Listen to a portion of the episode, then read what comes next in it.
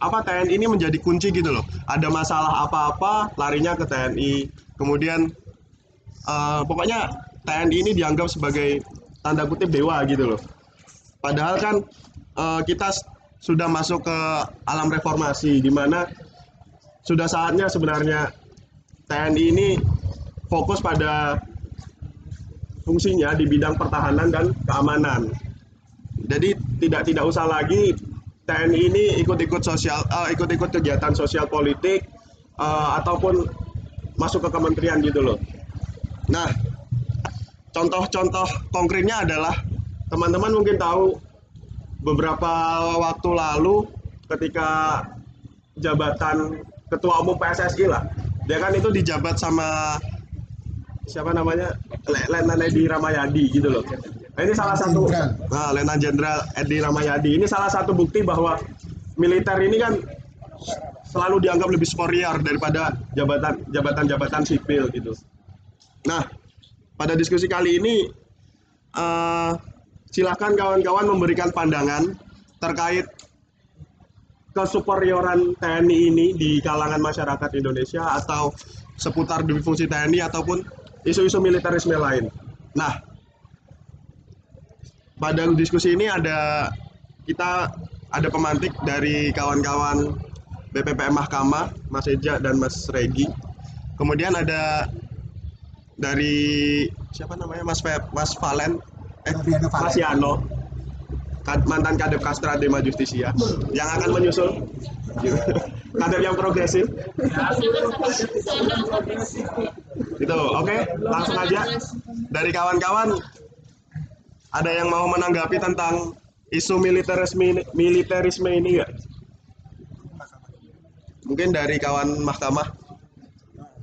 Monggo Mas siapa Eja atau Richard Eh, atau Regi maksudnya. Waalaikumsalam warahmatullahi wabarakatuh.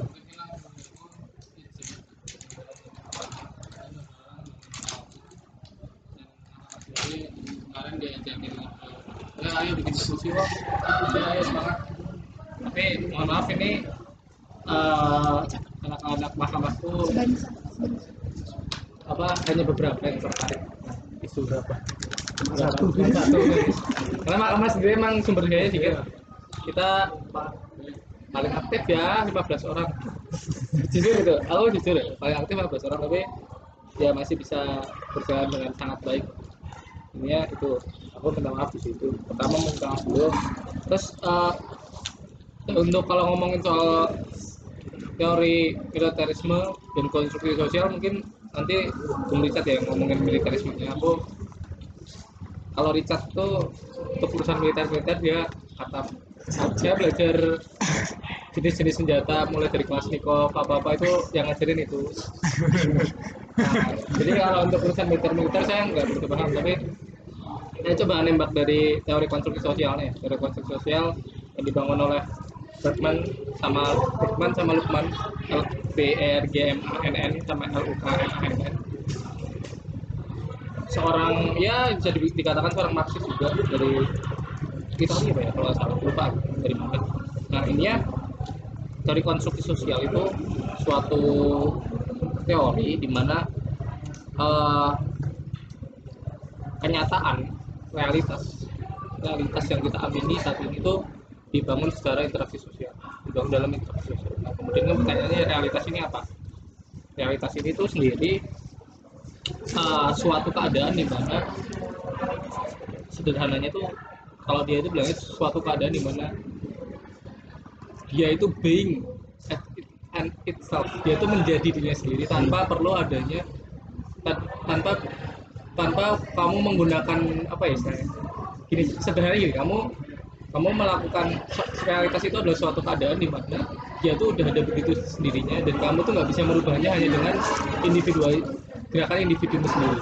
Sederhana realitas itu digambarkan seperti itu kayak misal apa ya? Misal plastik plastik enggak enggak.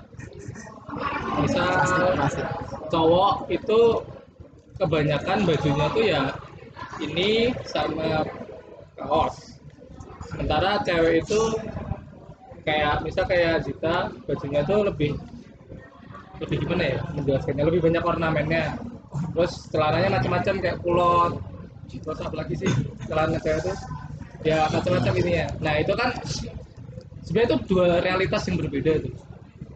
Kita nggak bisa itu itu kenapa itu kenapa bisa terjadi ya? Karena ada ada ada yang namanya kemudian eh apa istilahnya? Istilahnya itu semacam akseptansi dan repetisi. Jadi ketika ketika ketika kita membicarakan soal kenapa cowok kemudian bisa punya realitas pakaian itu seperti ini? Karena dari awal itu dibentuk selama ber, berpuluh-puluh tahun beratus tahun pakaian cowok itu seperti ini. Kemudian kita, kita menerima hal itu dan kita mengulanginya setiap hari. Akhirnya realitas itu realitas itu kalau misalkan enggak kok misalnya kenapa kalian bilang individu gerakan individu nggak bisa merubahnya? Enggak kok misalnya enggak kok aku tuh cowok tapi aku mau pakai kulot sama aku mau pakai rok atau daster gitu. dengan begini nih pakaian cowok. Itu nggak merubah kenyataan bahwa realitas pakaian cowok itu cuman ya realitas pakaian cowok itu ya kayak gini. Itu nggak bisa dirubah oleh gerakan-gerakan individu. Itu Nah, kemudian pertanyaannya kenapa realitas ini kan bisa muncul? Saya kemudian kenapa realitas dan konstruksi sosial ini bisa muncul adalah pertama karena sebenarnya ini sih kalau teman-teman nanti aku aku dapat ini kebetulan kebetulan dapatnya yang dapat teorinya itu dari dari simbah saya Karl Marx gitu Karl Marx ngomongnya Karl ngomongnya bahwa suatu ekonomi itu determinis terhadap semua keadaan di sekitarnya, di atasnya. Misal, ekonomi itu berpengaruh terhadap politik, hukum, budaya, agama. Nah, konflik sosial itu sebenarnya dibentuk dari ekonomi. Kenapa bisa ini? Kita ambil contoh deh, misal. Kita ambil contoh di mana pada zaman berburu dan meramu, zaman hunting zaman zaman zaman zaman orang masih berburu mamut manusia itu kan memenuhi kehidupannya dengan punya kepentingan. Itulah kenapa kemudian dia disebut sebagai homo sosius eh sorry homo economicus. Dia dia tuh makhluk yang membutuh apa berusaha men- memenuhi keinginannya. Nah berusaha memenuhi keinginannya itu otomatis dia nggak karena dia nggak bisa memenuhi keinginan sendiri dia pun menjadi homo sosius dia menjadi sosok yang membutuhkan orang lain. Nah ketika ketika apa namanya ketika orang berusaha untuk memenuhi kebutuhan ekonominya ambil contoh misal waktu berburu dan meramu itu tadi kan itu masyarakat tuh terbagi menjadi dua yang cowok yang laki-laki sama yang perempuan. Yang perempuan itu biasanya menunggu di di, di campnya sementara yang laki-laki berburu nah otomatis di situ karena cara pemenuhan ekonominya itu seperti itu mereka harus berjibaku menghadapi tantangan mereka harus berjibaku apa namanya menghadapi hewan-hewan buas entah mamut pterodaktil atau apa pun itu. Itu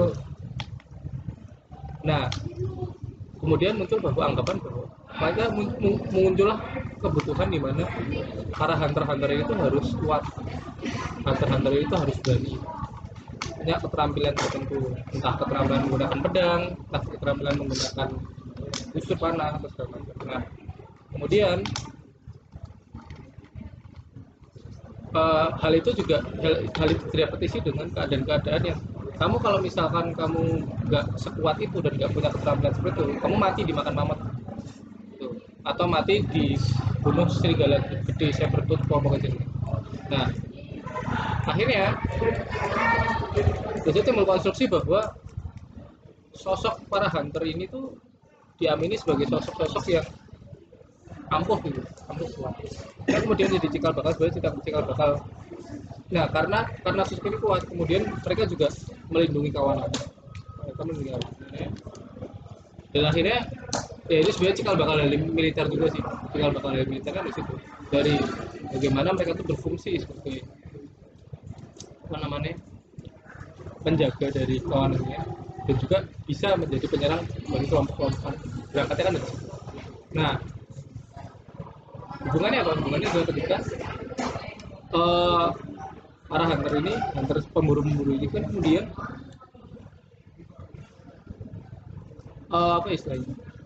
Mereka punya budaya sendiri misal nah karena ekonomi karena mereka kehidupannya adalah mencari mencari sumber daya berburu dan meramu mereka memahami bahwa wah misal karena karena tadi berpengaruh ekonomi berpengaruh terhadap sosialnya. Misal akhirnya mereka tuh bentuk konstruksi sosial bahwa orang itu lebih poin pun angkutan poin karena dia ada dia itu yang jadi kunci buat ya karena dia dari budaya. Berangkatnya dari situ. Nah, kalau kita melihat konteks dari saat ini menurutku eh, militerisme itu sendiri ya konstruksi, konstruksi sosial di mana militerisme kayak aku pengalaman sih bang. Dulu punya mantan pacar bukan bukan yang baru-baru ini. Punya mantan pacar klarifikasi punya mantan pacar.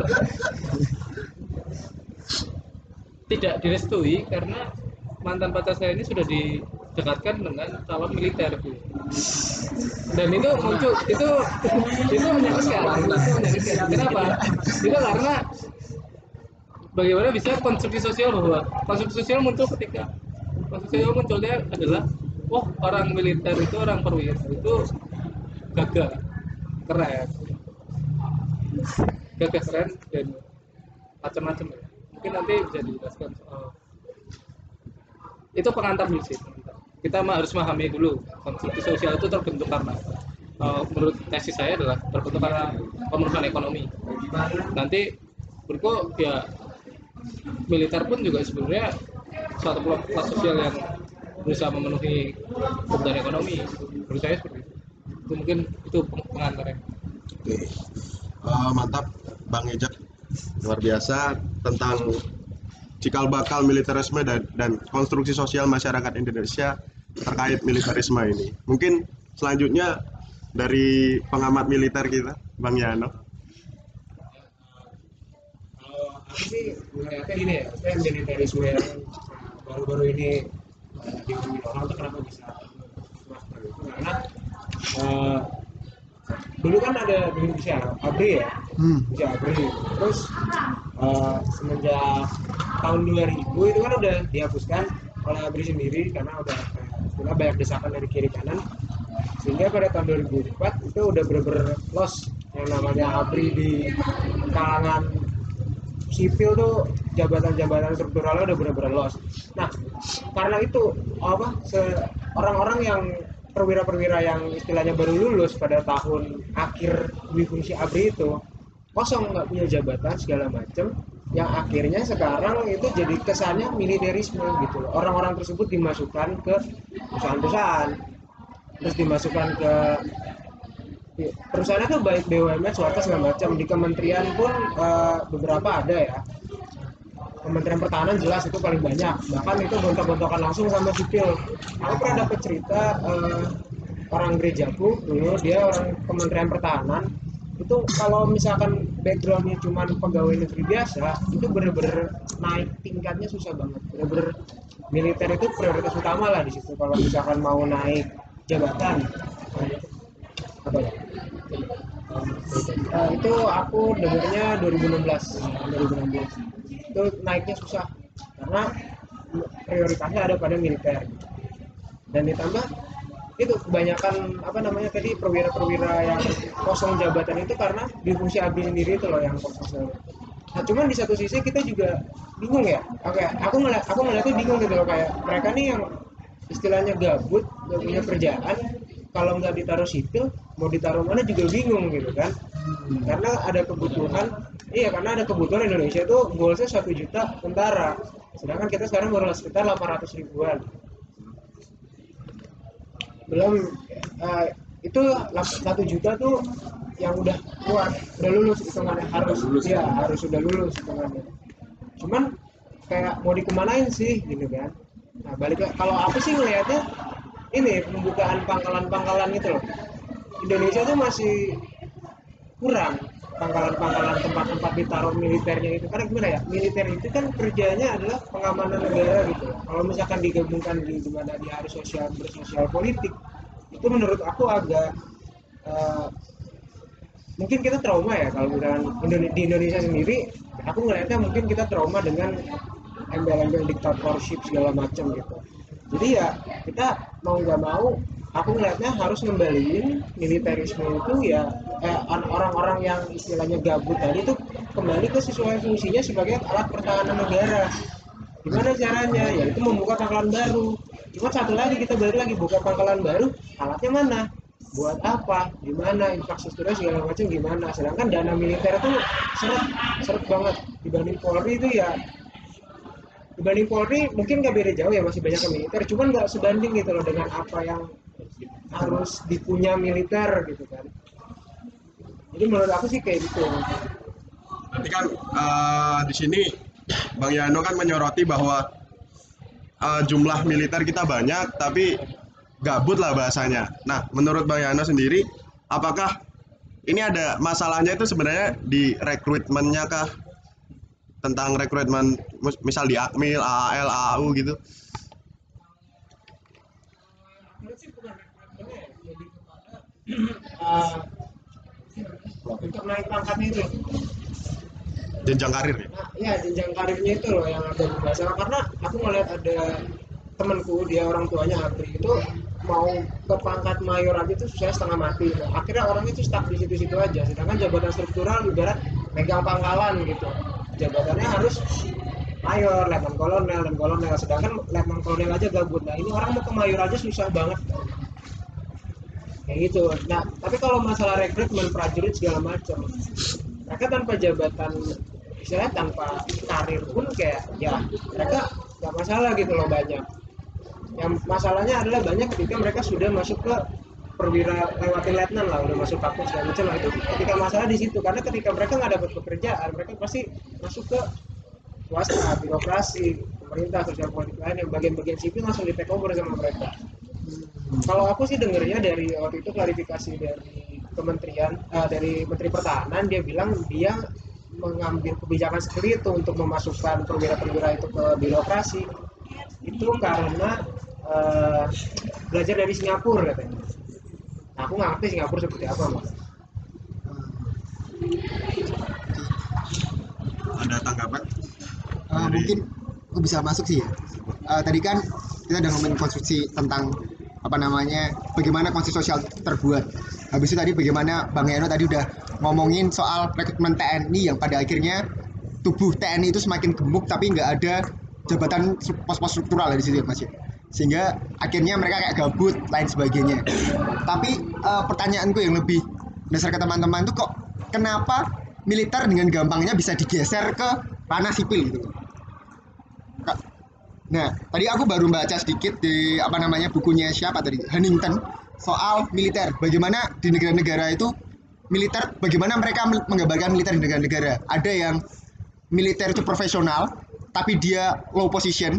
Dia jadinya nggak nggak apa namanya ya, dia nggak mengambil pos-pos politik, tapi dia profesional. Dia bener-bener senjatanya bagus, dia bener-bener bisa berperang, tapi dia tidak mengambil pos-pos politik dan pos-pos birokrasi. Tapi ada negara yang apa namanya ya, militernya high power dan juga high professional bahwa mereka juga punya strategi-strategi yang bagus dan teknologi yang bagus tapi mereka juga menduduki menduduki jabatan-jabatan politik di situ.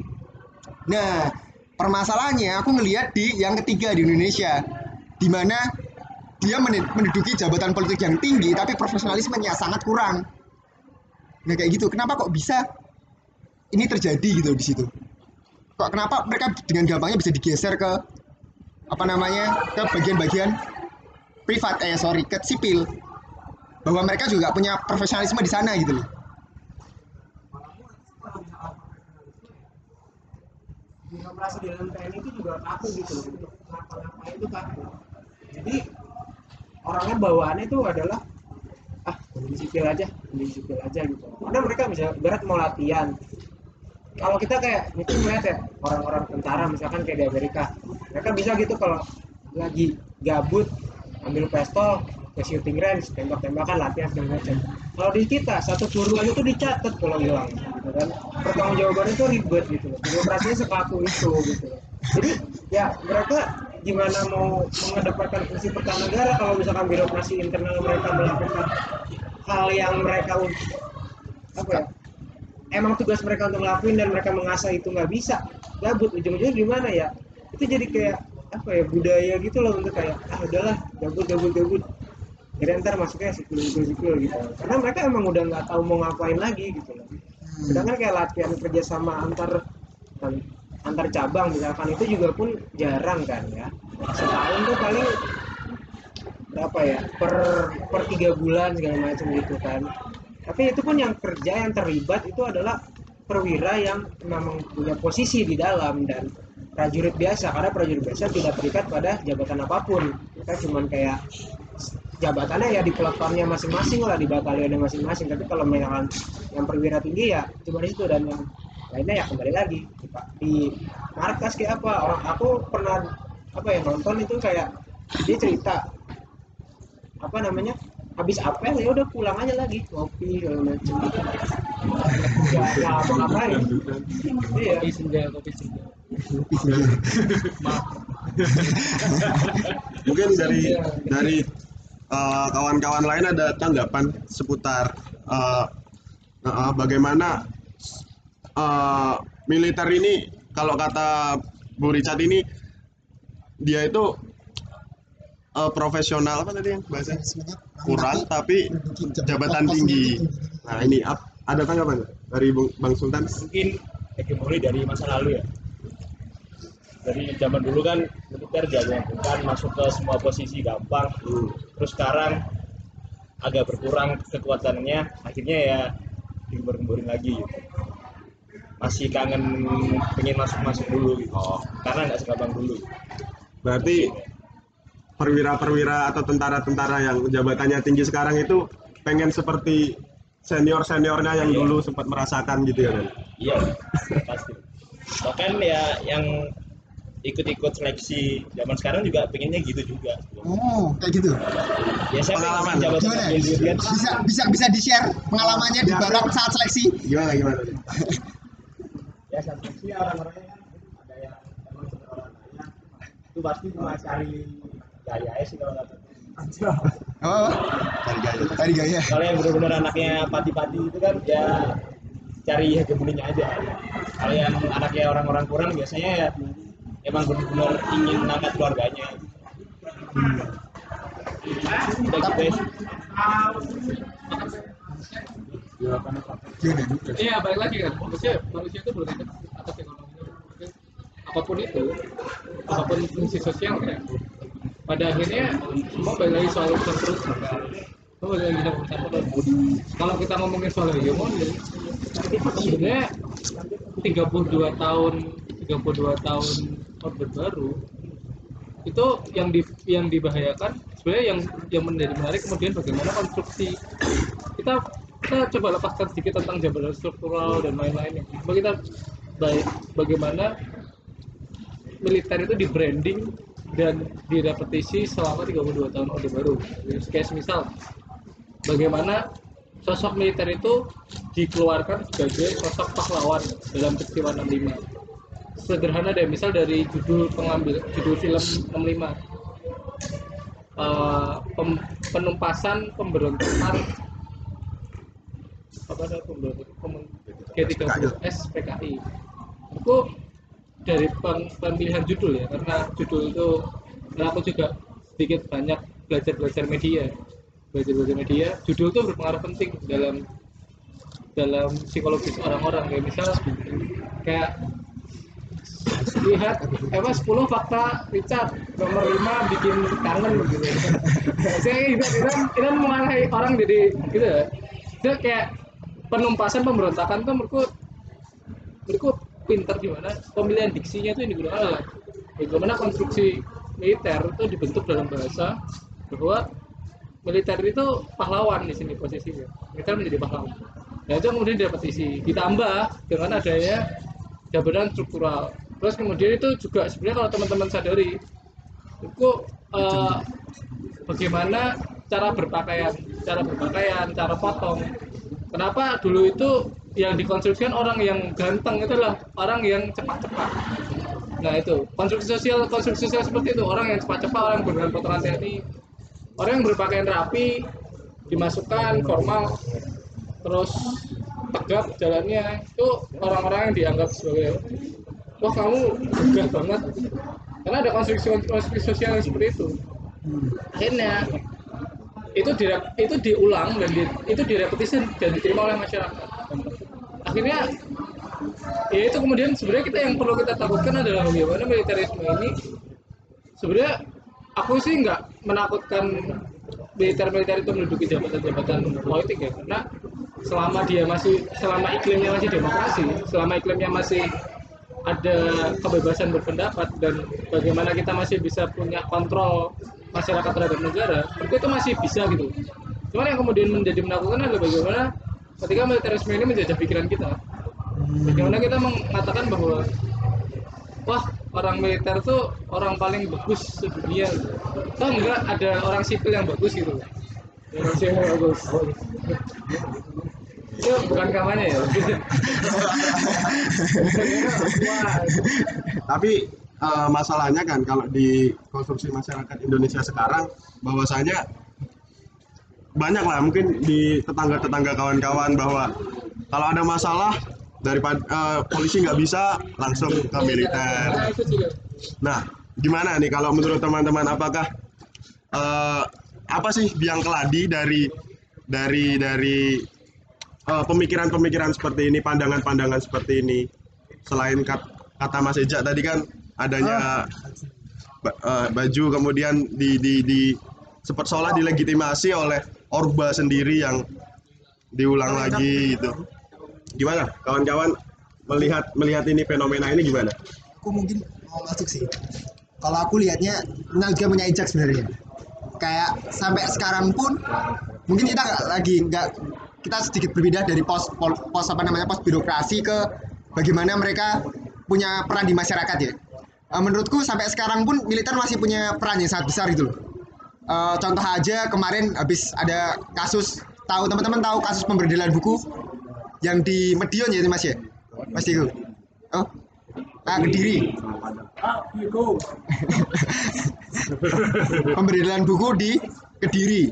Eh, sekarang kita bayangin kayak itu harusnya kalau kita sebagai orang hukum ya itu kan kalau misalnya dia melanggar hukum itu siapa yang menindak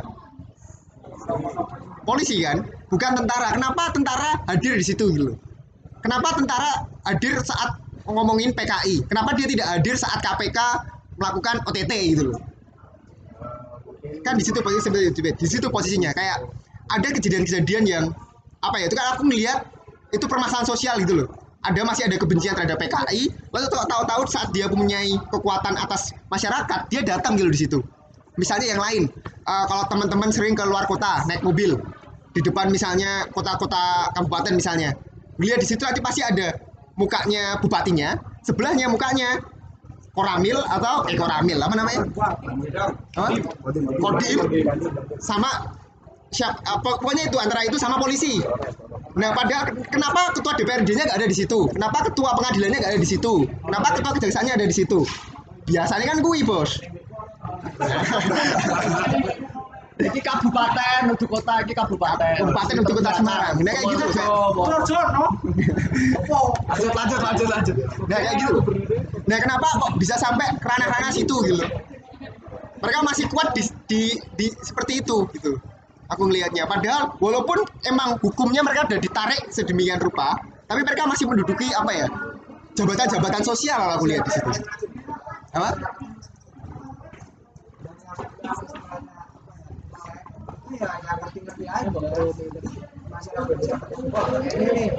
Patiku, patiku. Itu loh. Patiku. Hatiku akan Pati, Pati, iya. Panglima tinggi. Perwira tinggi, perwira tinggi. Gimana tadi? Afik mau Ah, nambahin? ya kebetulan tadi waktu Mas Richard bahas tentang misi itu tuh kebetulan aku jadi keinget satu momen. Kalau aku pernah sharing-sharing sama salah satu orang di PMK Bantul tuh. Waktu itu aku dan ini sharing sedikit eh, teman-teman komunitas Bantul bergerak itu pernah mau mengadakan bedah buku yang sejatinya mau dilaksanakan kemarin akhir Maret ya kita ya. Nah, diskusi pada bukunya itu mau bertemakan eh, bukunya Pramudia Anantatur, ini Bumi Manusia. Aku sharing-sharing sama itu tuh, terus aku bilang, kalau materi bukunya diganti itu gimana toh? Beliau menjelaskan Siapa itu? apa? Siapa itu? Ada, jadi ya kebetulan eh, Pak Deku itu orang di dinas PU sama ada relasi sama Pak Bupatinya Pak.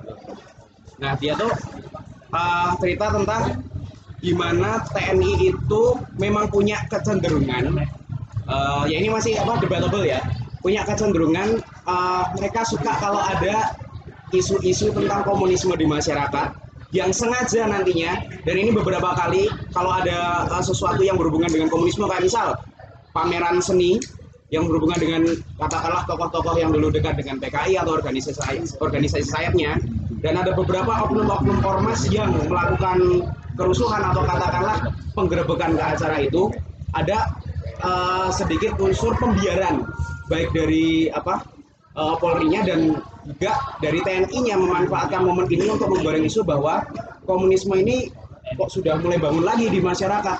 Nah di situlah makanya kemarin sempat muncul gerakan eh, nonton bareng G30 SPKI yang itu diinisiasi oleh TNI.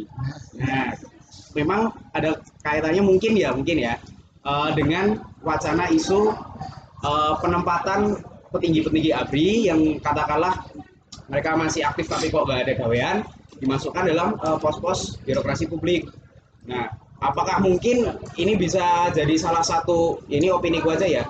Salah satu cara dari TNI untuk kembali katakanlah eh, memiliki posisi-posisi penting di ranah publik dengan cara menggoreng isu-isu yang berkaitan dengan komunisme ini karena sejak dari dulu apa eh, sekitar dua tahun terakhir itu ada Oh ini untuk meredam bahaya PKI nonton bareng G30 SPKI. Pokoknya TNI hadir untuk melindungi rakyat. Ya memang itu eh, secara pendidikan apa edukasi bagi publik ya memang ada baiknya lah untuk menguatkan posisi bahwa TNI ini eh, tugasnya adalah untuk menjaga kedaulatan negara Indonesia. Tapi apakah mungkin ini juga sebagai alat untuk melancarkan kepentingan dari eh, perwira-perwira tinggi TNI ini juga? Mau kembali ke Mas Ah, saya pandangan awal ya. ya, pandangan awal tentang Uh, sebenarnya gini, ini topiknya di, di fungsi TNI apa abri sih? difusi TNI. TNI kan yang diutamain TNI. Sebenarnya gini, uh, aku memiliki pemandangan yang mungkin sedikit berbeda dengan teman-teman. Uh, pertama, pandangan yang aku utarakan nih berdasarkan beberapa hal yang aku baca di di internet maupun di sumber-sumber lainnya. Intinya, intinya begini, uh, para perwira-perwira TNI ini yang akan ditaruh di pos-pos dalam pemerintahan itu da- pemerintahan dalam kurung beberapa pos strategis yang memang diisi oleh per- yang bisa diisi oleh perwira-perwira TNI. Jadi nggak mungkin nanti saat saat jabatan seperti biro birokrat di kecamatan, di kabupaten, di kota itu akan diisi oleh TNI. Ini contoh ini yang aku baca, yang aku interpretasi bahwa nanti perwira-perwira TNI ini akan ditempatkan seperti perwira-perwira Polri yang ditempatkan di jabatan-jabatan pemerintah. Kita lihat ketua ketua apa? Oh, siapa Budi Waseso, terus ketua BNN itu kan semua dari semua dari kalangan polisi. Tapi kenapa harus ada pembedaan antara polisi dan TNI kalau sebenarnya mereka memiliki kapabil- kapabilitas yang sama dalam menempatkan pos-pos di sini. Apalagi hal-hal yang aku baca, sebenarnya TNI itu nanti ditempatkannya sama seperti polisi. Di pos-pos seperti BNN, di pos-pos di Badan Penanggulangan Terorisme, di eh, Kemenkumham, bukan di tempat-tempat seperti ya seperti yang mungkin kalau teman-teman yang awam belum apa yang mungkin teman-teman awam takutkan ntar dia tiba-tiba jadi pak camat atau tiba-tiba jadi pak lurah kan itu bukan suatu tupoksi yang harusnya dilakukan oleh tentara. Kemudian aku ingin sharing sedikit karena beberapa TNI eh saudaraku itu juga ada yang perwira TNI dia bercerita intinya gini. Sebenarnya nggak tahu ini cuman isu atau gimana ya atau mungkin ini yang berhembus. Sekarang ini perwira terutama perwira menengah sampai perwira tinggi itu banyak yang nggak dapat jabatan. Aku ceritakan saudaraku ini udah melatih tiga tapi udah empat tahun ini nggak naik naik bintang satu dia udah dia udah 4 sampai 5 tahun itu kerjanya di Mabes. Dulu sebelum sebelum dia di Mabes, dia punya anak buah 30 sampai 32. Jadi di rumahnya itu isinya anak buah semua. Sekarang dia di Mabes nggak punya jabatan, nggak bisa apa-apa. Tapi nunggu sampai sekarang nggak bisa promosi karena apa di perwira tinggi pun masih banyak pos-pos yang udah diisi. Akhirnya gimana ya? Ke kapabilitas TNI TNI itu sebenarnya bagus. Cuman mereka ya udah di Mabes hanya sebagai administrator, mereka nggak bisa apa-apa. Akhirnya muncullah isu-isu itu, di mana pos-pos yang bisa ditempati oleh TNI TNI TNI. Kemudian kalau dari pan- sudut pandang beberapa uh, sudut pandang beberapa TNI ada yang mengatakan seperti ini. Kenapa polisi itu dapat jabatan-jabatan strategis seperti di KPK, seperti di uh, BNN, seperti di BNPT, tapi tentara enggak? Hmm. Itu itu pandangannya pandangan dari dari beberapa tentara ya. Aku di sini mencoba memberikan pandangan baru kepada teman-teman kan. Walaupun mungkin nanti bisa didebat dan lain-lain karena ini aku pure hanya dapat sharingan dari beberapa teman-teman dan orang-orang yang emang dari TNI mereka sebenarnya iri karena di masa pemerintahan Jokowi ini TNI cenderung seperti nggak ada tajinya kita lihat dari dulu yang dapat pos-pos jabatan itu yang dipromosikan polisi, polisi, polisi, apalagi yang AD. AD sekarang benar-benar nggak dapat pos jabatan apa-apa, yang dapat sekarang AU, AL. Nah, akhirnya padahal sumber daya manusianya di AD itu sangat banyak dan melimpah. Apalagi kuota akmil, kuota akpol tuh nggak berkurang, tetap aja 300 tapi 300 orang tetap lah ketompo. ya tetap tahu pun ini. nah, mungkin aku di sini sharing pendapat sedikit karena kalau aku sendiri kita harus berpikir berpandangan objektif karena yang aku tahu bahwa TNI pun ditempatkan nanti bukan di pos-pos seperti yang yang mungkin teman-teman kita takutkan ntar tiba-tiba jadi Pak Camat atau apa. Lain tapi emang dia ditempatkan di pos-pos yang benar-benar strategis dan hanya se, seja- se- seperti yang dia miliki seperti BNPT atau Kemenkumham atau lain-lain. Pos-pos yang memang memerlukan sosok seperti perwira-perwira tersebut. Itu sih mungkin dari pendapat sedikit Jadi dari Mas Hanif ya? Mas Hanif ini bilang kalau pos-pos yang akan ditempati oleh perwira-perwira aktif ini pos-pos yang sesuai dengan kompetensinya lah kayak di BNPT siapa yang penanggulangan bencana BNPB itu kan ada juga tim besar lagi gitu. Mungkin dari kawan-kawan lain ada tanggapan?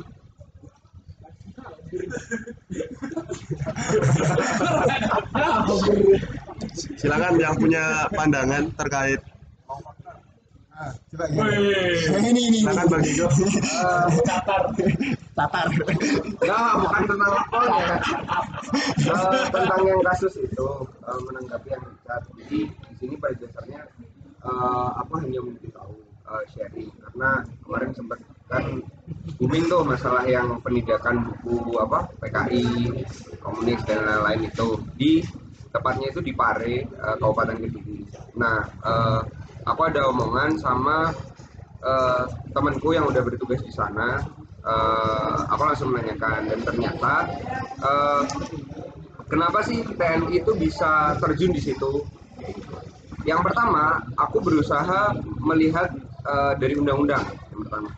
Di undang-undang TNI sendiri 23 2000 2004 kalau nggak salah di pasal 7-nya di tugas pokok TNI itu yang pertama teman-teman bisa lihat eh, kalau nggak salah mempertahankan kedaulatan negara berdasarkan bla bla Pancasila bla, bla.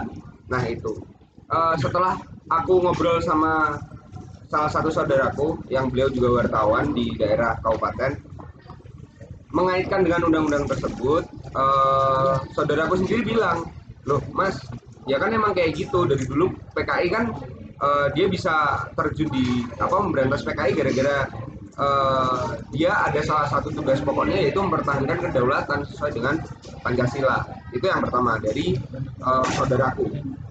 Yang kedua eh, dapat info dari temanku yang tugas di Polres eh, bahwa saat penangkapan itu tuh sebenarnya ada eh, administrasinya administrasinya itu ya eh, kayak penangkapan kayak gitu sorry penyitaan kayak gitu kan nggak mungkin tuh langsung disita pasti ada tanda tangan dari atas atas atas Dan ternyata surat itu tuh ditandatangani langsung oleh Muspida. Jadi tadi kan Richard bilang kalau di banner-banner ada bupati, terus kodim sama kapolres. Nah itu nyebutnya namanya Muspida. Jadi di situ ada jajaran bupati atau wali kota beserta wakil. Terus ada dari kodim satu, terus ada dari polresnya, terus yang kedua ada sorry, yang kelima, yang keempat ada kejaksaan, yang kelima ada pengadilan. Udah itu, jadi ada itu. Nah, eh, menurut dari temanku ini surat itu tuh ditandatangani oleh mereka berlima itu, pimpinan Muspida itu. Waktu penyitaan pun otomatis dari mereka semua itu juga datang Gitu. jadi perwakilan dari Pem, Pemda itu ada Pemkap maaf Pemkap itu ada dari TNI ada dari Polri itu ada terus dari Kejaksaan itu ada nah eh, saat hal itu terjadi ternyata setelah diulik eh, si pe- apa namanya penjualnya ini itu ternyata dia nggak tahu kalau buku yang dia jual itu buku PKI seperti itu. Dia nggak tahu karena apa? Karena dia langsung dapat pasokan itu dari Surabaya. Dia kayak tinggal jaga doang. Nggak tahu tanpa melakukan pendataan dan lain-lain itu dia nggak tahu kayak gitu. Dan pun sekarang eh, dalam hal kelanjutan kasusnya, eh, aku dapat info bahwasannya buku-buku itu itu kan yang eh, kalau nggak salah perma kalau nggak apa itu yang boleh mengklasifikasikan atau me- menilai bahwa buku itu itu dilarang itu kan dari kejaksaan. Nah berhubung di kejaksaan Kabupaten Kediri itu tidak ada tim ahli, posisinya sekarang buku itu lagi ada di Kejati, Kejaksaan Tinggi Surabaya di Surabaya dan lagi diteliti. Dan untuk sampai sekarang eh, belum ada follow up lagi. Jadi eh, yang dibilang apa di berita itu kata temenku kayak itu banyak dipelintirnya. Yang benar tuh gini gini gini. Kayak gitu. Itu dari eh, pendapat eh, atau info dari si temanku tersebut. Kurang lebih kayak gitu yang terkait eh, pemberedelan.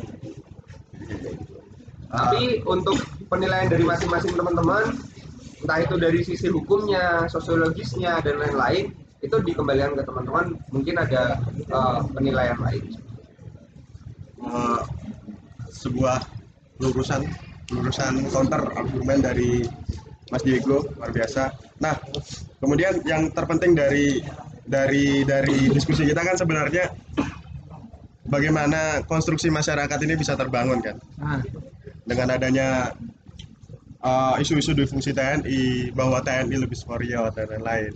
Nah, ada tanggapan lain tentang di fungsi TNI ataupun isu-isu militerisme yang lain? Eh, gimana ya dari yang tadi saya dengerin yang kita dengerin tadi di waktu Eja Eja kan tadi intinya bilang menurut Bergman ya Bergman itu di mana TNI bisa dapat posisi strategis itu karena ditelisik dari historis TNI ini bisa dianggap sebagai si pelindung si si yang memiliki kekuatan dari satu kelompok Nah, di situ menurutku masih ada satu puzzle yang kepecah. Makanya dari tadi diskusi kita itu kayak pisah gitu. Di mana sejak TNI itu dapat posisi penting di sana, itu kita bisa melihat dari teorinya Gramsci. Di mana di mana dari sana TNI sudah dapat hegemoni dari situ. Dan dari hegemoni itu baru bisa membuat konstruksi sosial. Jadi nggak langsung dari sana dulu. Nah di situ dulu ya. Jadi ada hegemoni dulu baru baru bisa bikin konstruksi sosial. Nah sekarang kalau kita lihat di orde baru, kenapa konstruksi sosial di situ bisa apa ya? Bukan menjamur, bisa berakar kuat sampai bisa sampai sekarang orang-orang bahkan masih nganggep TNI itu sebenarnya masih kuat. Karena kalau kita lihat di zaman orde baru, orang itu masih mengasosiasikan zaman-zaman dipimpin TNI itu adalah zaman emas gitu di mana saat itu harga itu benar-benar murah padahal Soeharto ya karena menjual aset-aset negara. Tapi kan orang orang-orang kelas bawah terutama orang yang memang nggak membaca mereka kan yang mereka inginkan ya yang penting aku enak yang penting aku enak. Dan di saat orde baru itu yang memang harga-harga udah murah dan posisi TNI itu benar-benar dilejitkan sama Soeharto.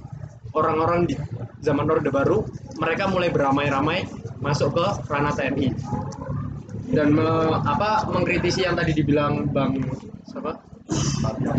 Bang Deno eh, kenapa kenapa TNI itu dananya lebih nyandet daripada polisi bener ya dananya lebih nyandet daripada polisi karena ya bisa kita lihat lah negara kita ini masih fobia masih apa ya masih punya borok gitu loh negara kita itu masih punya borok di mana sebenarnya TNI itu antara melindungi Indonesia TNI itu juga jadi senjata bermata dua eh pisau bermata dua ya? Iya, iya. pisau bermata dua bagi Indonesia sendiri di mana yang sekarang Luhut memang lagi deket-deketin Jokowi itu secara nggak langsung juga pengen memperbanyak dana dana pemasukan buat TNI sendiri.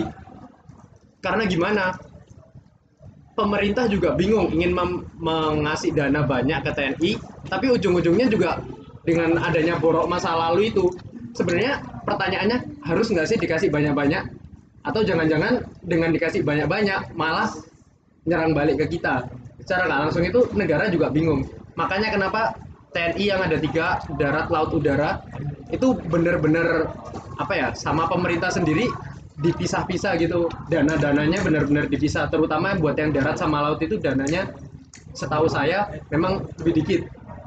Karena mereka yang benar-benar memegang kunci apa ya posisi-posisi strategis buat bisa mengkudeta.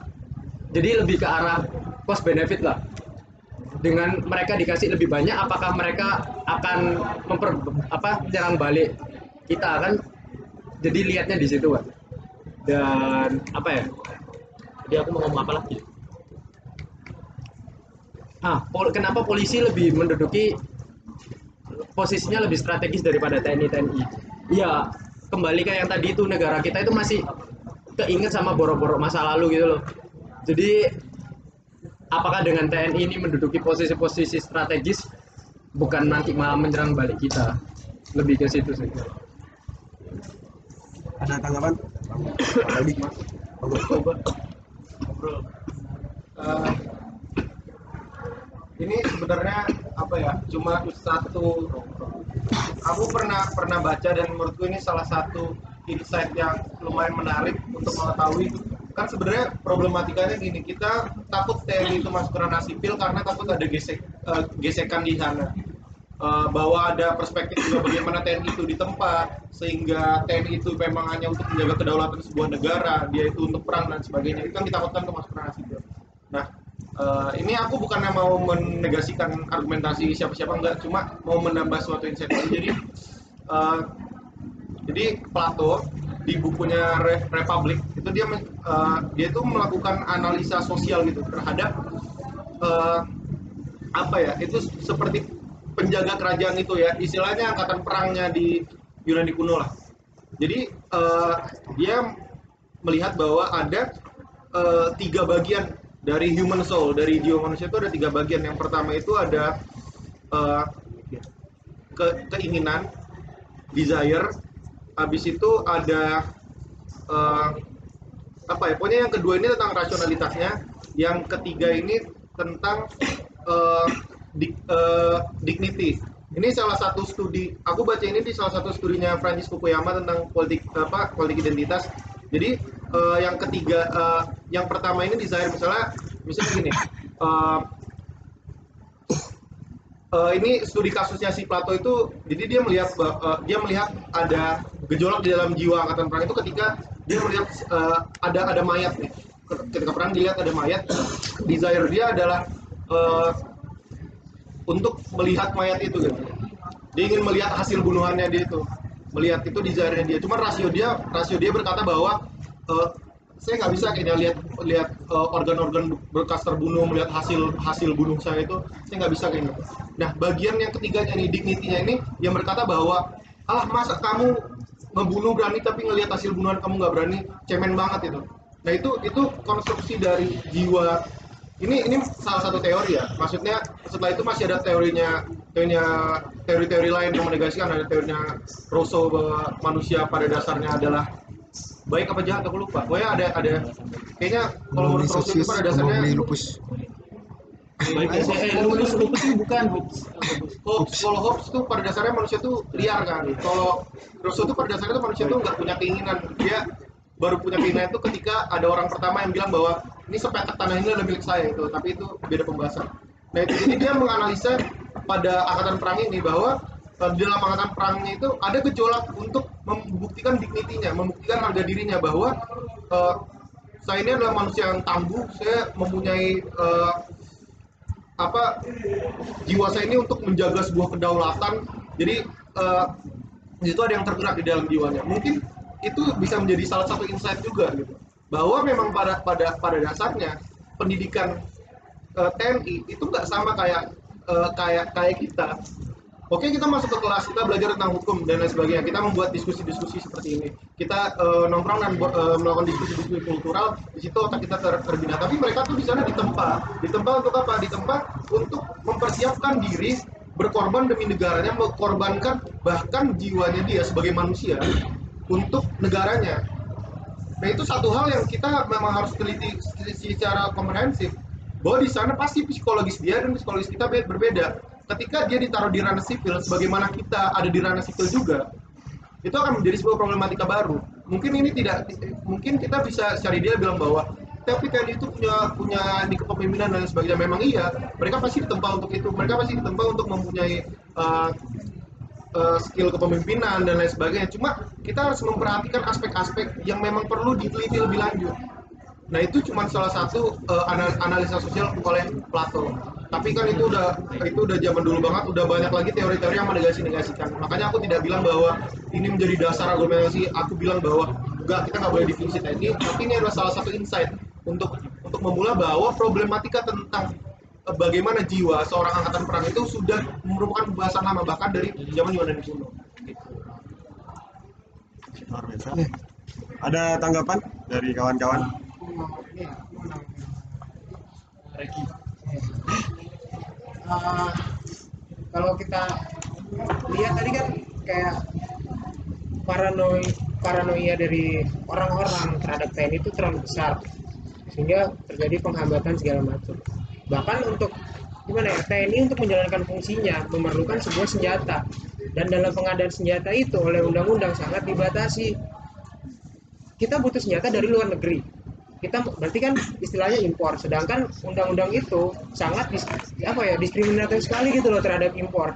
Kayak harus berapa persen harus ada kandungan lokal harus ada TKDN-nya segala macam.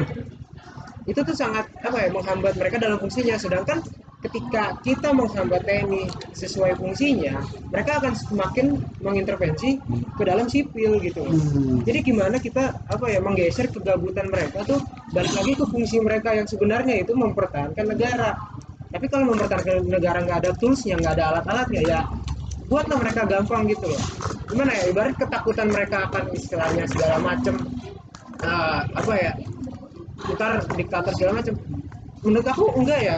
Eh, menurut aku nggak mungkin mereka ketika dikasih senjata terus mereka akan arogan gitu loh. Karena mereka akan mereka akan punya kerjaan gitu loh. Mereka nggak akan intervensi kita secara sipil gitu. Nah caranya gimana? Ya itu. Kita harus jangan saya dikit-dikit takut dikit-dikit takut gitu loh. Lancarkanlah mereka agar mereka kembali ke fungsinya supaya mereka nggak intervensi kita terus gitu loh ke ranah sipil. Nah kan kalau kembali ke apa mereka ke ranah sipil itu kan sejarahnya panjang ya. Dari awal merde- dari awal kita merdeka Ahana Nasution tuh ngebuat istilahnya doktrin pertama kali untuk di fungsi ABRI itu kenapa? Karena orang-orang pada zaman dulu negara-negara itu eh, da- daerah-daerah terpencil dari Indonesia itu sulit dijangkau. Sedangkan jadi TNI juga banyak. Karena dulu kan pejuang-pejuang itu banyak. Rakyat pun pejuang gitu loh. Dan mereka yang masuk TNI banyak. Jadi daripada nih orang nganggur dulu ya udah ditempatin aja gitu loh. Jadi apa kayak praja-praja di desa segala macam. Itu penting. Nah cuman sekarang gimana caranya kita untuk balikin mereka kepada fungsinya gitu loh. Nah ya itu kembali kepada undang-undang untuk mereka mendapatkan senjata itu di- dipermudah lah. Jangan terlalu kayak dipersulit segala macam. eh, dananya jelas sama kedua itu dikaryakan mereka si siapa namanya menteri pertahanan dia nge-refer ke Singapura kalau oh perwira-perwira di Singapura tuh masuk ke birokrasi loh nggak apa-apa gini-gini iya kenapa ya mereka nggak masalah gitu loh masuk ke birokrasi di Singapura. Tapi juga harus dipelajari Singapura itu perwira-perwira yang dikaryakan ke birokrasi itu ada fungsinya. Mereka buat senjata bangun senjata impor senjata mereka gimana olah segala macam mereka jual. Mereka jual softwarenya ke negara-negara lain yang membutuhkan mereka jual alat-alatnya ke negara yang membutuh- yang membutuhkan. Akhirnya apa? Fungsi dari TNI eh, fungsi dari angkatan bersenjata mereka jalan. Keuangan negara juga nambah dari ekspor senjata mereka gitu loh negara mereka makin diakui. Dari, dari seluruh di seluruh dunia orang orang tuh tahu Singapura kecil tapi keren gitu. Gagah segala macem. Walaupun tentaranya kacamataan tapi ya jago gitu kan. Kalau di sini masih kacamatanya nggak boleh kan gitu. Jadi ya harus begitulah ja, apa, jangan istilahnya takut terus dananya itu segala macam semakin kita bikin susah mereka semakin mereka mengintervensi kita gitu. Butuh perang Nah, itu kurang kayak apa ya biarkan mereka berinovasi gitu. Nah, doktrin ke arah perang tuh boleh. Jadi gimana ya? Doktrin ke arah perang. Jadi supaya mereka tuh sibuk. Oh, gimana ya cara gue menjalani fungsi ya? Eh, gue harus bikin senjata nih gini-gini. Kita kan senjata ya masih 80% impor gitu loh. Sedang kayak pindah bikin senjata. Udah bikin segala macam bla bla bla. Tapi TNI sebagai user pun jarang menggunakan gitu loh. Cuman tentara-tentara reguler doang yang megang senjata buatan dalam negeri. Senjata apa prajurit-prajurit elitnya itu semua impor macam. Karena apa? Karena mereka merasa dari testimoninya oh senjata luar tuh lebih enak dipegangnya gitu lebih bagus segala macam kayak gitu Jadi yang kalau menurut Bang Yano ini eh, TNI bisa seperti ini tuh karena ya sipilnya juga sebenarnya karena dia membuat eh, peraturan-peraturan yang bahasanya menghambat lah bagaimana mereka bisa mengisi eh, kegiatan mereka sesuai dengan fungsinya gitu. Ada tanggapan lain dari kawan-kawan? Mungkin aku mau lagi dulu pergi dulu ya mau jawab ya no kalau aku sih aku satu pertanyaan aja.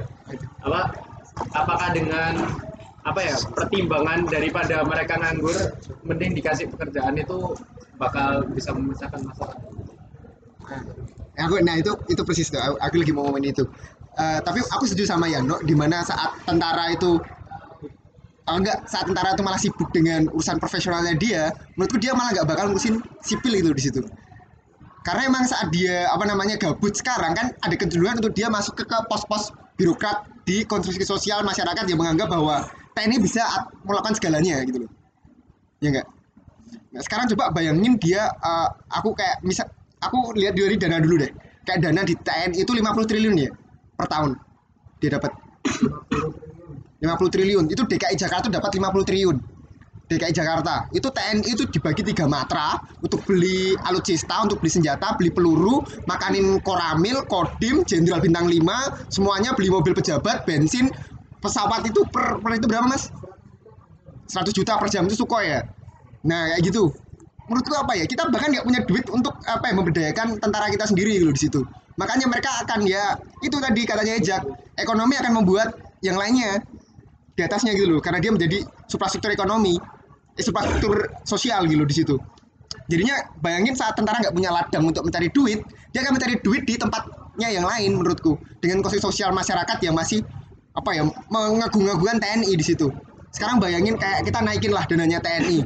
Mereka semakin wait, mereka semakin profesional. Misalnya mereka punya kapal selam kilo 9 gitu misalnya atau pesawatnya bagus-bagus. Mereka bisa ikut kayak latihan perang di Hawaii bersama apa namanya US PACM lah atau mungkin mereka bisa mengirimkan tentara-tentara bantuan melaksanakan politik bebas aktif di negara-negara yang masih banyak perang lain sebagainya di situ.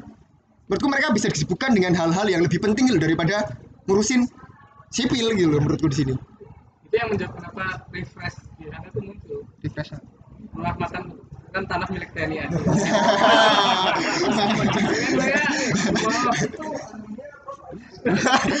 mereka mau nyari kesibukan akhirnya jualan bikin ya. Nah, kayak gitu.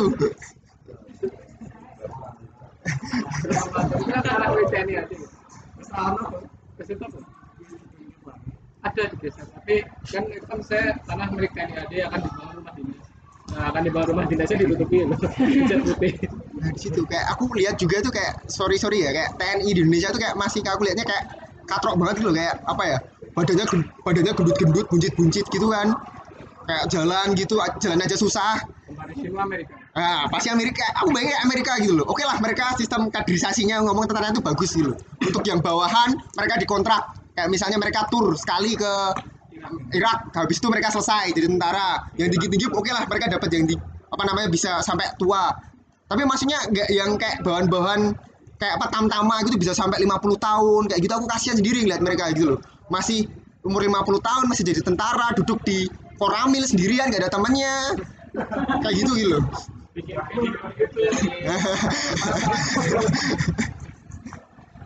Kayak gitu sebenarnya. Posisi pada Eh, ikan ketat luar biasa. Iya. ada tanggapan lain mungkin dari kawan-kawan? Itu. Masnya dulu masnya. Ini udah ngomong dari tadi. Ya tuh masalah TNI yang dalam sipil itu aku coba menawarkan perspektif lain. Coba em, apa tadi? Jadi kalau TNI itu kan enggak, santai mas santai. Bebas ini bebas bebas bebas.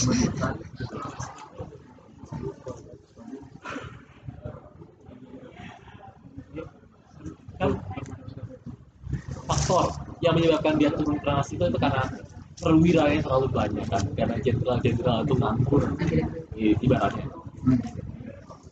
Kalau menurutku sih sebenarnya tuh perlu diadakan regulasi tentang berapa yang bisa jadi jenderal berapa yang bisa jadi kolonel dan lain-lain. Itu supaya tidak terlalu banyak perwira.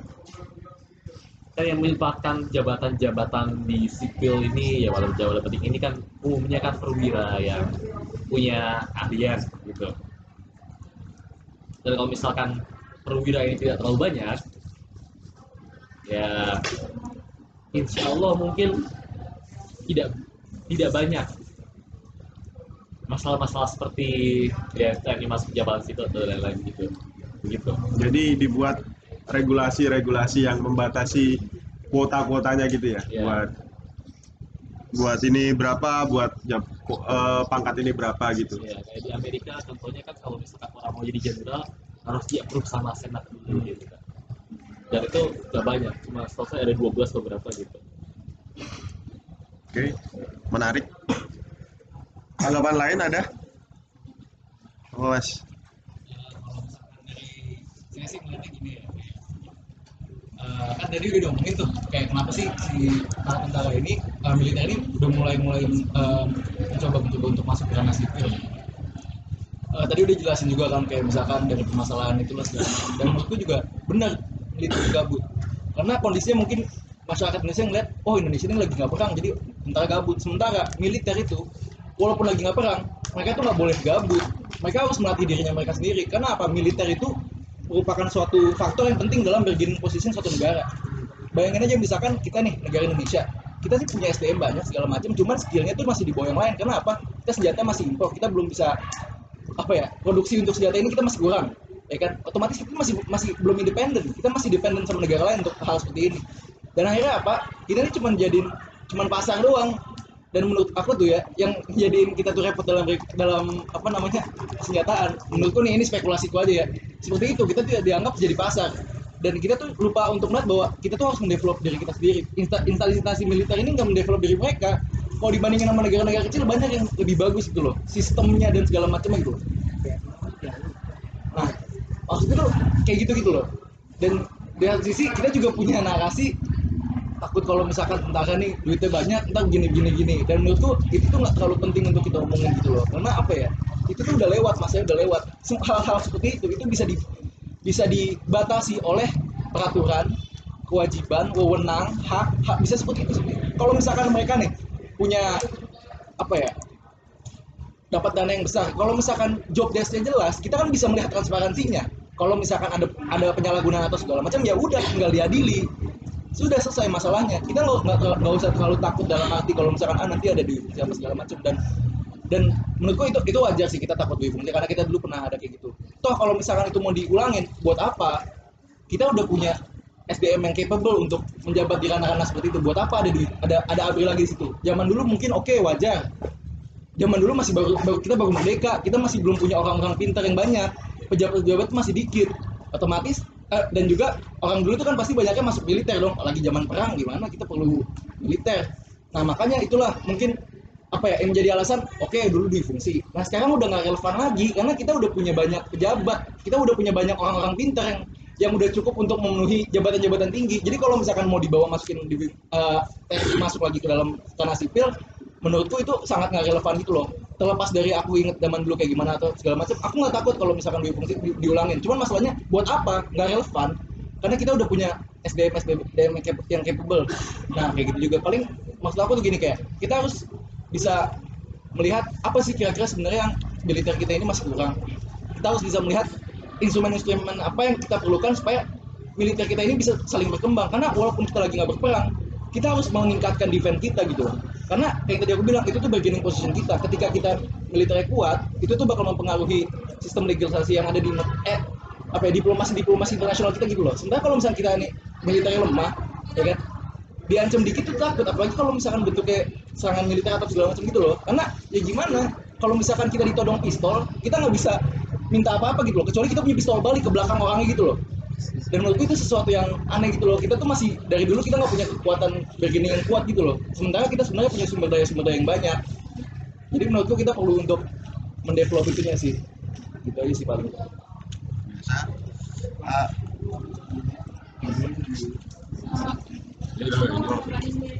Jadi kayak gini, menurut aku buat memperbaiki dari TNI itu sendiri itu dimulai dari birokrasinya yang di intern mereka sendiri. Kenapa? Soalnya selama ini yang aku lihat kalau orang naik jabatan itu benar-benar nggak transparan. Mereka naik jabatan misalnya kayak gini, berdasarkan eh, setoran terhadap atasannya. Contohnya kayak gitu. Soalnya nggak pernah gitu orang naik jabatan karena capability-nya mungkin emang ada satu dua tapi kebanyakan kayak gitu karena aku di SMA aku pun aku tinggal di lingkungan tentara karena Cimahi itu kan emang kota hijau nah Cimahi ya kota hijau Serius. Nah, terus? Eh, itu sama kayak yang aku bilang tadi. Sesuai dengan kayak gimana mereka pendekatan ke atasan, gimana mereka pendekatan ke tim. Jadi daripada mereka fokus mendevelopment dirinya sendiri, mereka tuh lebih fokus bagaimana mereka mendapatkan duit untuk nyari setoran buat atasannya.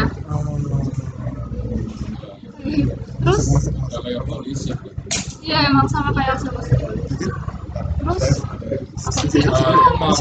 belum belum belum Oh belum selesai. Eh, selesaikan dulu, Stan. Selesaikan dulu, selesaikan dulu, selesaikan. Konflik-konflik selesaikan. Tenang, tenang. Ya udah, lanjut dulu Mas Bisnas. Aku mau apa ya membahas lagi tentang tadi kan kebanyakan kita impor senjata apa segala macam segala macam. Pun demikian juga harusnya. Menurutku dengan kita lebih banyak impor harusnya kan lebih banyak teknologi yang masuk ke ranah TNI harusnya dari pindad sendiri itu juga mempelajari tentang teknologi tersebut. Daripada kita cuma kayak impor-impor doang atau juga kita impor contoh misalnya Leopard 2 Leopard 2 itu udah generasi lama banget kan. Itu dari Jerman emang emang emang terkenal apa ya ya terkenal. Cuman ya udah generasi lama lah. Nah, dimulai dari teknologi-teknologi lama itu ya kita coba mencoba untuk apa ya mempelajari teknologi dari alutsista yang kita punya dan mengharapkan ke depannya kita bisa eh, dari pindad itu bisa memproduksi setidaknya sama dengan eh, teknologi yang mereka impor gitu loh. Dan harapannya juga untuk ke depannya nanti impornya juga akan makin berkurang dan di situ nanti pindad bisa memproduksi secara massal. Atau tidak hanya untuk Indonesia, mungkin untuk negara tetangga juga. Itu yang pertama. Yang kedua adalah eh, tadi aku eh, tertarik dengan eh, opininya Mas Edek tentang eh, bagaimana kita harusnya memperkuat defense kita walaupun kita lagi nggak perang. Pun demikian defense kita pun juga secara apa ya secara geografi juga dihitungnya paling susah. Kita negara kepulauan, kapal juga masih dikit, terus juga apa eh, secara perbatasan pun kita juga agak kurang kuat gitu untuk mempertahankan di daerah perbatasan-perbatasan seperti kayak Kalimantan sama Papua.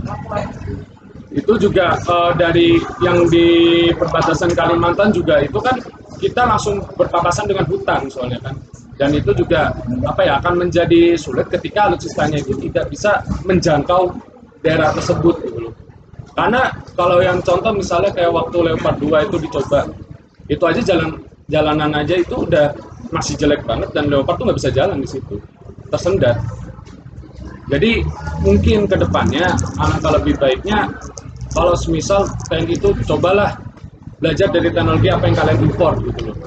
Dan ya itu juga peran dari pemerintah juga harus mendukung hal tersebut dengan cara apa? Dengan cara memberikan dana yang lebih besar lagi.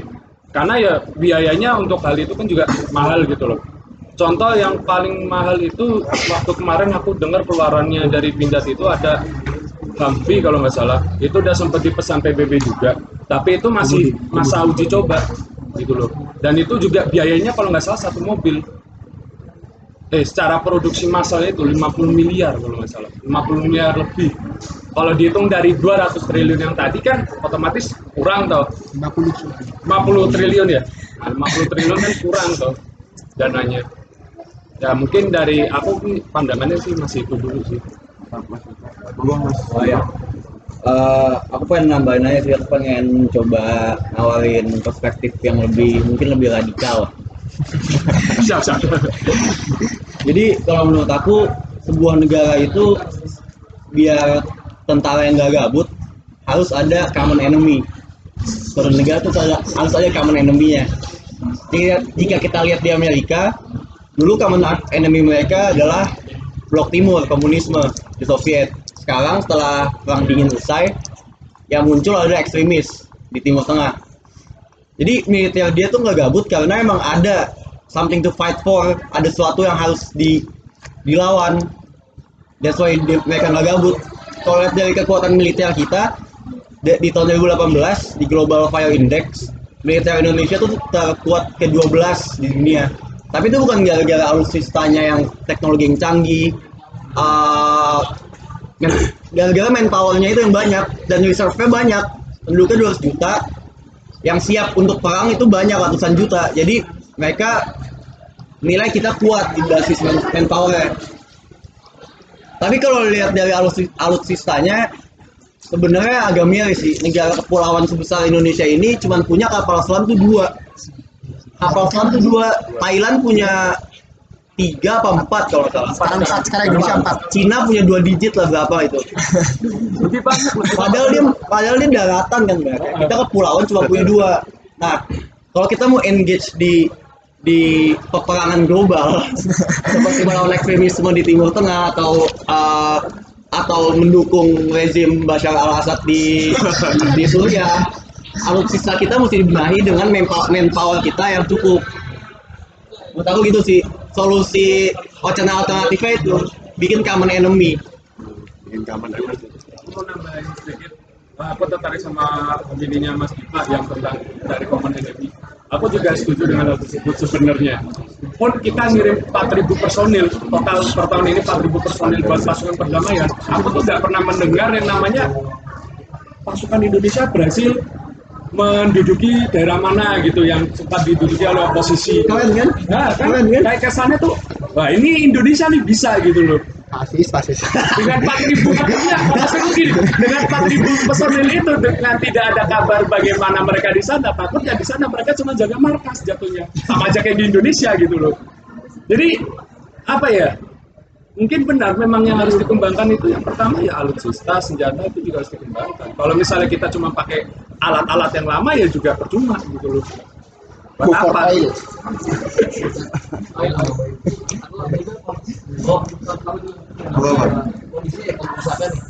nih tadi tentara-tentara kita punya gabut di kantong di bawah segala macam. Menurut aku tuh itu nggak masalah loh.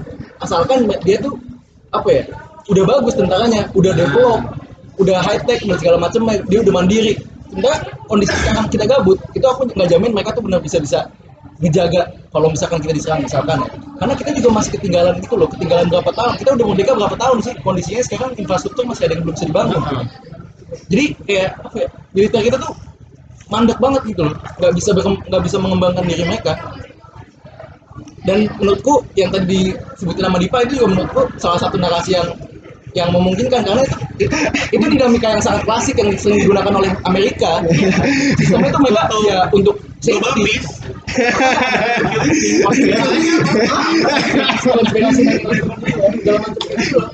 damai dalam bentuk tanda perang walaupun itu kocak cuma ya itu benar terjadi gitu loh. Tapi kalau menurutku walaupun kita nggak mau menginisiasi atau segala macam untuk untuk narasi eh, pertahanan negara aja itu menurutku udah cukup gitu loh. Mendevelop negara kita supaya pertahanan yang tinggi dan juga menjadi eh, apa ya punya kekuatan militer yang yang independen menurutku juga itu udah sesuatu yang cukup gitu loh. Aku mau nambahin Aku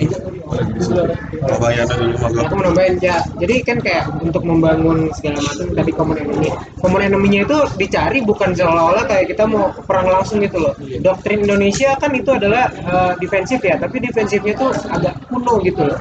Oh kita masa damai tenang aja gini-gini. Kalem kalem. Nah kalau misalkan masa damai itu ada, ada pepatah berbilang masa damai itu adalah perang yang tertunda gitu loh. Karena kita nggak tahu masa depan akan seperti apa kan. Konflik regional tuh bisa berubah sewaktu-waktu. Kalau misalkan ngarepin tunggu perang dulu baru terus negara apa tentara develop keburu mati gitu kan. Orang apa dulu ada analisis bilang Indonesia kalau perang itu cuma tahan dua hari. Gitu kan. habis itu udah lari ke hutan masing-masing pertahanan wilayah masing-masing gitu kan. Nah itu itu nah cuman gimana caranya? Ya birokrasi dalam bukan birokrasi TNI atau birokrasi sipil dulu yang dirubah. Untuk untuk supaya mencegah ah, untuk mengembalikan TNI kepada fungsinya birokrasi pertahanan lah yang harus dibagusin. Jangan ngandelin BUMN doang untuk mendevelop segala barang segala macam.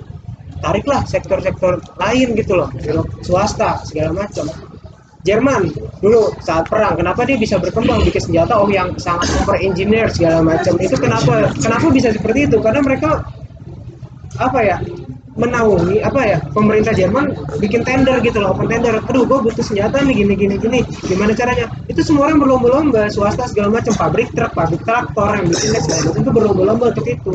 Nah kita tuh nggak membuka peluang itu gitu loh. Sedangkan swasta di Indonesia banyak yang bisa lah dapat channel ke luar negeri untuk apa namanya impor segala macam segala macam. Kita tuh birokrasi pertahanan kita tuh masih sebatas bukan manufacturing. Lebih kepada assembling gitu loh. Kita sampai sekarang masih assembling.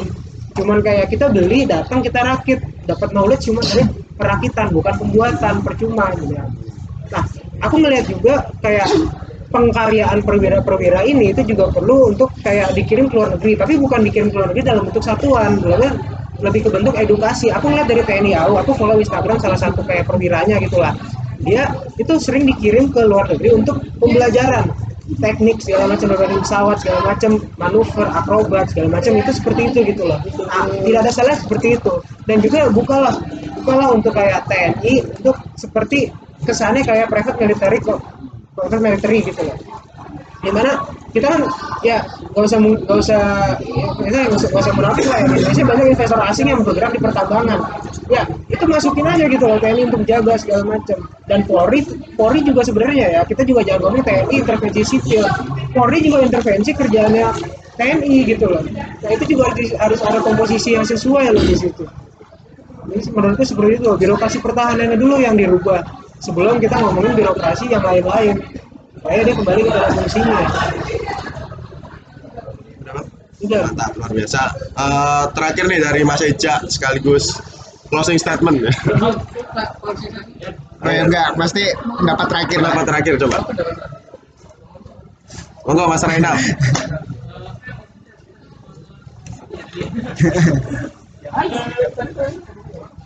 Tentang birokrasi pertahanan yang harus kita tegasi lah.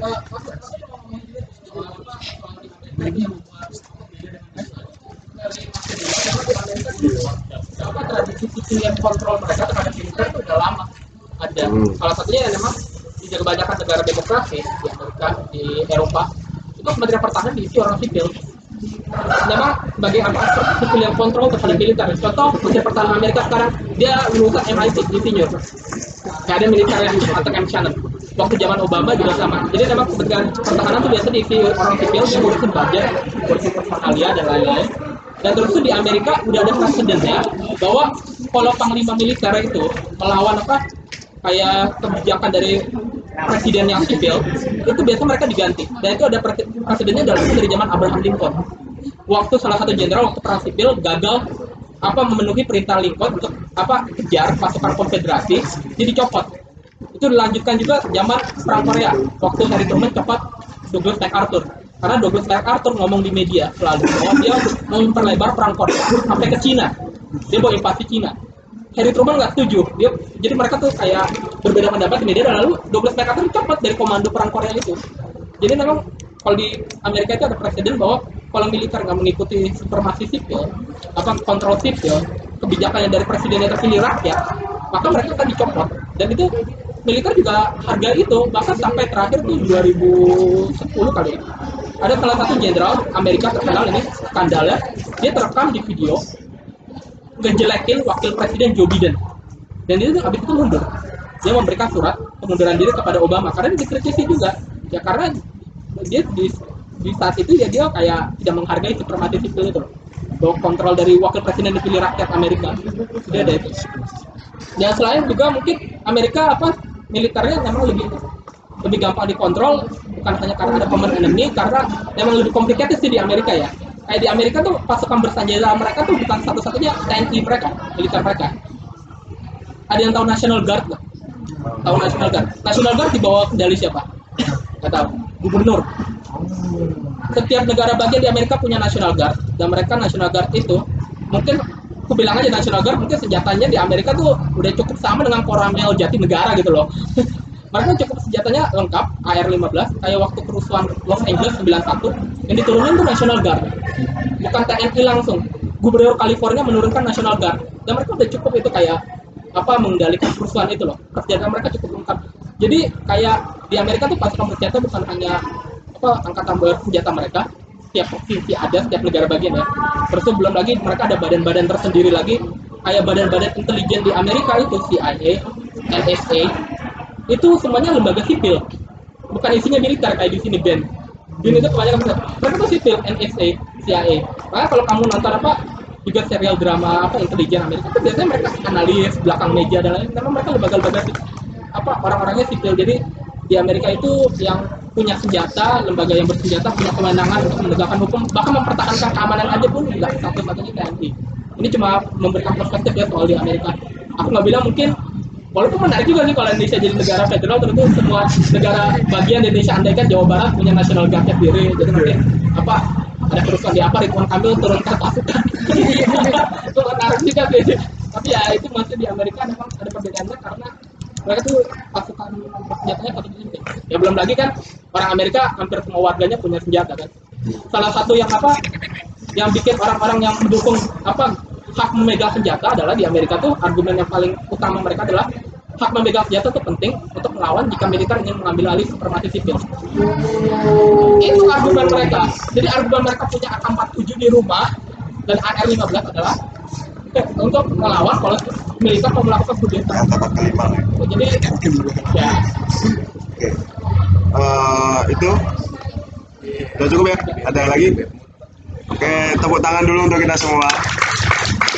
Eh, di sini saya akan menyampaikan kesimpulan dari diskusi hangat kita pada sore hari ini bahwa konstruksi masyarakat Indonesia itu dalam melihat militer itu telah terbentuk sekian lama sehingga eh, konstruksi ini akan sulit untuk dihilangkan. Kemudian untuk eh, isu difungsi TNI sendiri, eh, solusi yang dapat kita ambil adalah kita membenahi dulu regulasinya, kita membenahi dulu birokrasi eh, pertahanannya atau solusi paling radikal adalah mencari common enemy-nya seperti itu. Kemudian dari perspektif yang lain juga eh, itu sih lebih tepatnya.